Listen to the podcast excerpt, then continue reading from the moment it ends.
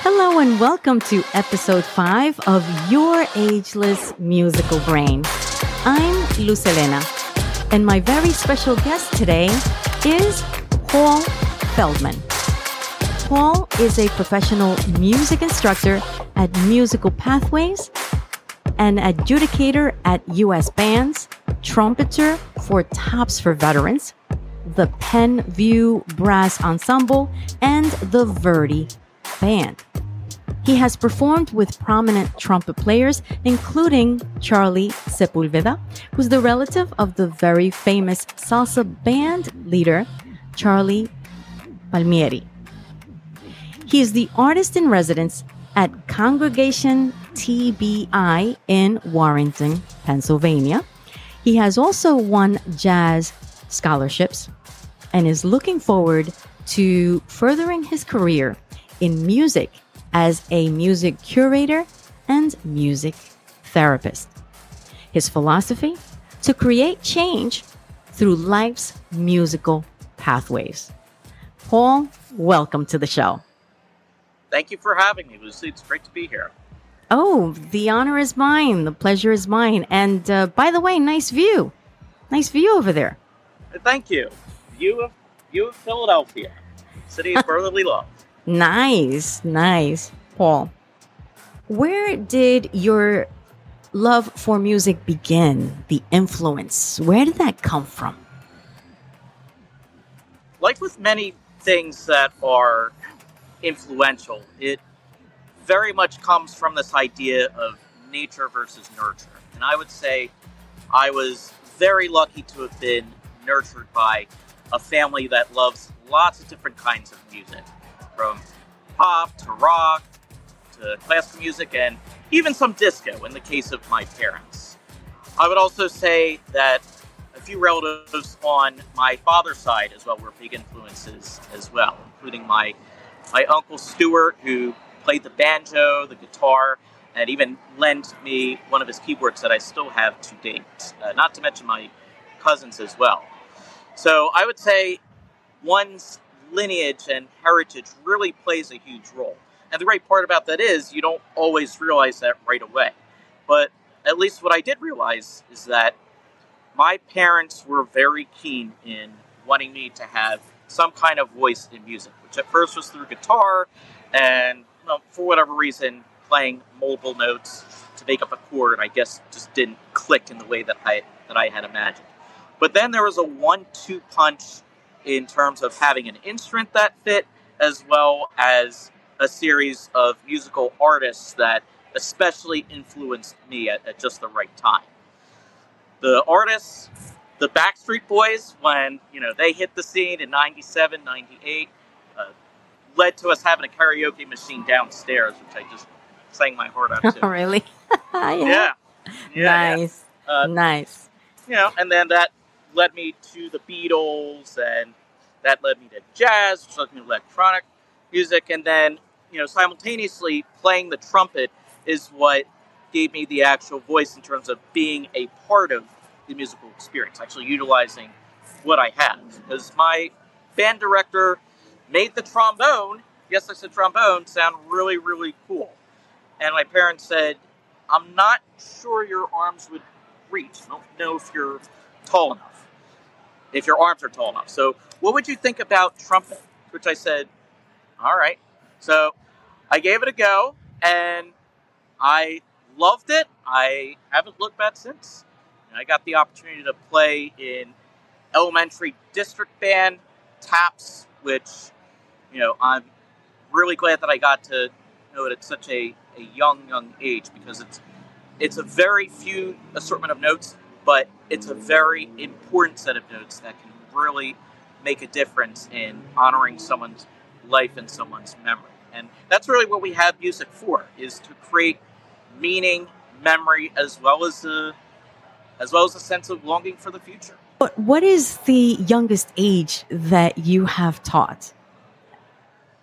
Well, in a formal sense, the youngest age that I've taught is four years old. For a lot of parents, it really comes across as a big leap of faith because they're putting a lot of trust in in their child. They're putting a lot of trust in the teacher that they select or teachers, and of course they're putting a lot of trust in themselves.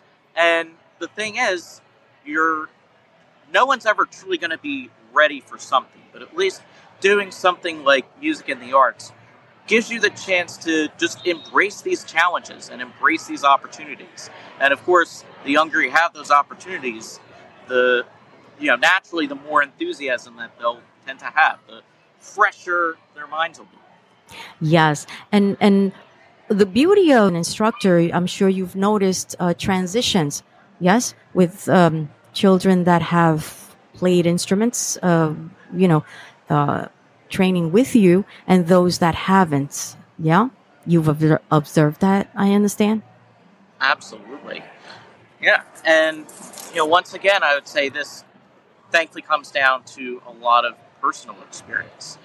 Because in a lot of my time in grade school, just say in general, although I certainly made some connections, especially in in middle school, especially once I got to high school, it just felt as though I was kind of in this this bubble, so to speak. Not that I was inherently shy all the way through, but just that I had a real sense of prioritization for what my what my studies are and you know types of things that I need to get done. And you know, and for a lot of people that can be symptomatic of their personalities, and for others they might have a, a disability such as such as autism.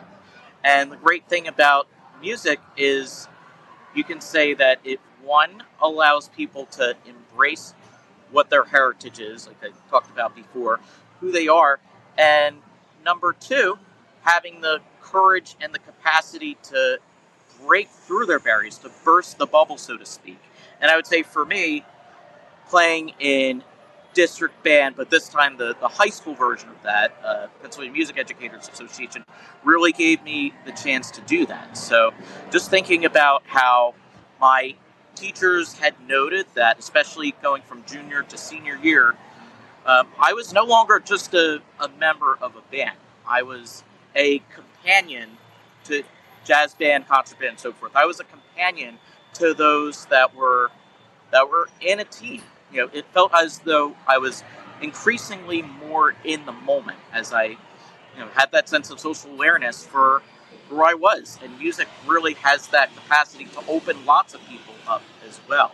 It really doesn't matter what age you are, because whether it's elementary, middle, or high school, there's a forgive what sounds like elitism, but there there's a certain sense of poise, of open mindedness that a lot of people immersed in, in music will have. Because somehow music has this ability to to stop time. It both ages and de-ages people simultaneously in a way that is just beyond compare and that's what I really love to see from my students as I as I work with them, both young and old. Yeah, you get to see the the professional growth in them. Yes, very very nice. And uh, creating change through life's musical pathways is exactly what you're doing in your journey, right? By being the instructor of these children and teenagers, right? And teenagers and adults. Uh, yeah, it's it's true. I mean, I even if I couldn't necessarily articulate it right away, if I a few years ago, I forget exactly where I was, but I know I was creating my business cards and I thought, what's what's something that can really sum up what my mission in life is, and it's creating change through life's musical pathways. Because yes, people have many, many different walks of life those that that go through the medical field, the architectural, the mathematical, you name it. Uh, but my personal mission is as much as possible to create that change through many different perspectives, different settings, uh, different points of view, and really get to connect with individuals on such in such a multifaceted way. And you know, even though it is something of a moniker for how I how I teach my private students, it's very applicable towards all the different ensembles that I perform in adjudication. And, you know, for one reason or another, it seems as though every year has has become a, a different year because I've been continuously trying to build build upon my network base and build upon you know the people and places that that I can travel to. You know, that's that's what the power of music is, and that's yeah. that's why I believe in that philosophy. Absolutely, awesome, awesome. And what has what has been, if they've given you their age, uh, what has been the um, the oldest uh, student that you had? Well, the oldest student was 73 years old, which I'd say for now is by far the widest age gap. And of all things, wow. he was my my only bass guitar student. So nice. Nice, nice. Uh, do you still keep in contact um, with that student? I'm sure you do. Unfortunately, not. Uh, oh. If my math serves me correct, he would be seven, like close to his 80s at this point. and yeah. it it has nothing to do with uh, not rapport or anything, but it was just he was one of the students that I had before I moved to Baltimore for what one of my first contracted teaching music positions. The reason I ask you, Paul, about your oldest student is because, interestingly enough, neuroscience has done research and discovered that in adults who play instruments, who engage in the arts, actually have a change in the way their brain functions because there are new neurons that are being created and neuroplasticity of course follows which allows for a much better experience in learning as they engage in the arts. I understand that you want to pursue music therapy. Uh, would you like to expand on that? Yes, so that is correct. I started my study at Free Rock University. Uh, it's actually a virtual program, which has all the locational perks, uh, but so too the added uh, intimacy that, that you can have in talking with your professors, picking their brain, you know, hearing them share their experience. And just in that first semester of study that I had, uh, as it's been a very recent endeavor, there were already lots of applications that I've gotten to see that I did have some prior awareness of before, but some that I did not. I got the chance to utilize hands on. See, in every semester of study, there is some kind of work that is done with clients, whether that's in the form of a clinical, which is a a weekly session with a client that is uh, prearranged, or an internship, which is pretty much a full blown schedule of working at a certain music therapy practice. And in my case, I got the opportunity to work with a uh, sorry, not student, a child who is a student uh, that has cerebral palsy, and really getting the opportunity to think of music musical experience not so much not as much with the teacher brain but as much as the experiential side of the brain working on her language development and further building her motory skills which it really was impressive to see how much it had improved in such a short time uh, in collaboration with my clinical partner as well which you know, that's one of the other perks about the program but like i said there's other applications that that are used as well uh, for even older ages as well. If you've seen the movie Coco, the end scene where the main character Miguel plays to his grandmother, Remember Me, was based on actual science in how music really helps free up the, the neural pathways uh, and make seamless the sense of plasticity, neuroplasticity that you were talking about.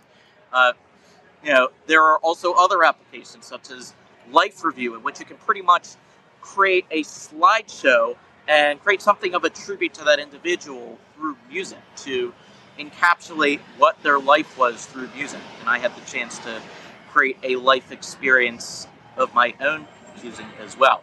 Um, there's also really interesting science as well that is biological too. Uh, see, if you play music that a lot of people would call new age or that has a very uh, sedate quality to it, it has the ability to in, to manipulate vital signs such as one's temperature. One's temperature can increase, and it can even take you through uh, the various stages of awareness, like the alpha, theta, theta state, and all that. That's awesome. Yes, I love that study. Yeah. It's, it's mind blowing stuff. I thank you so much, Paul. And I hope to see you again in another one of my shows. Absolutely. I'd be looking forward to it. All right. Take care, everybody. Paul Feldman, you are on LinkedIn. I am on LinkedIn, also on Facebook, Twitter, uh, Paul Feldman underscore four. Uh, also on Instagram at the Daily Bugle, spelled B U G E L, because the other spelling mistake. All right. All right. Great. Cool. Hey, enjoy your stay over there where you are. It's beautiful out. Thank you. That's Have a great night. Take care. Bye bye. All right. Take care, Lucy.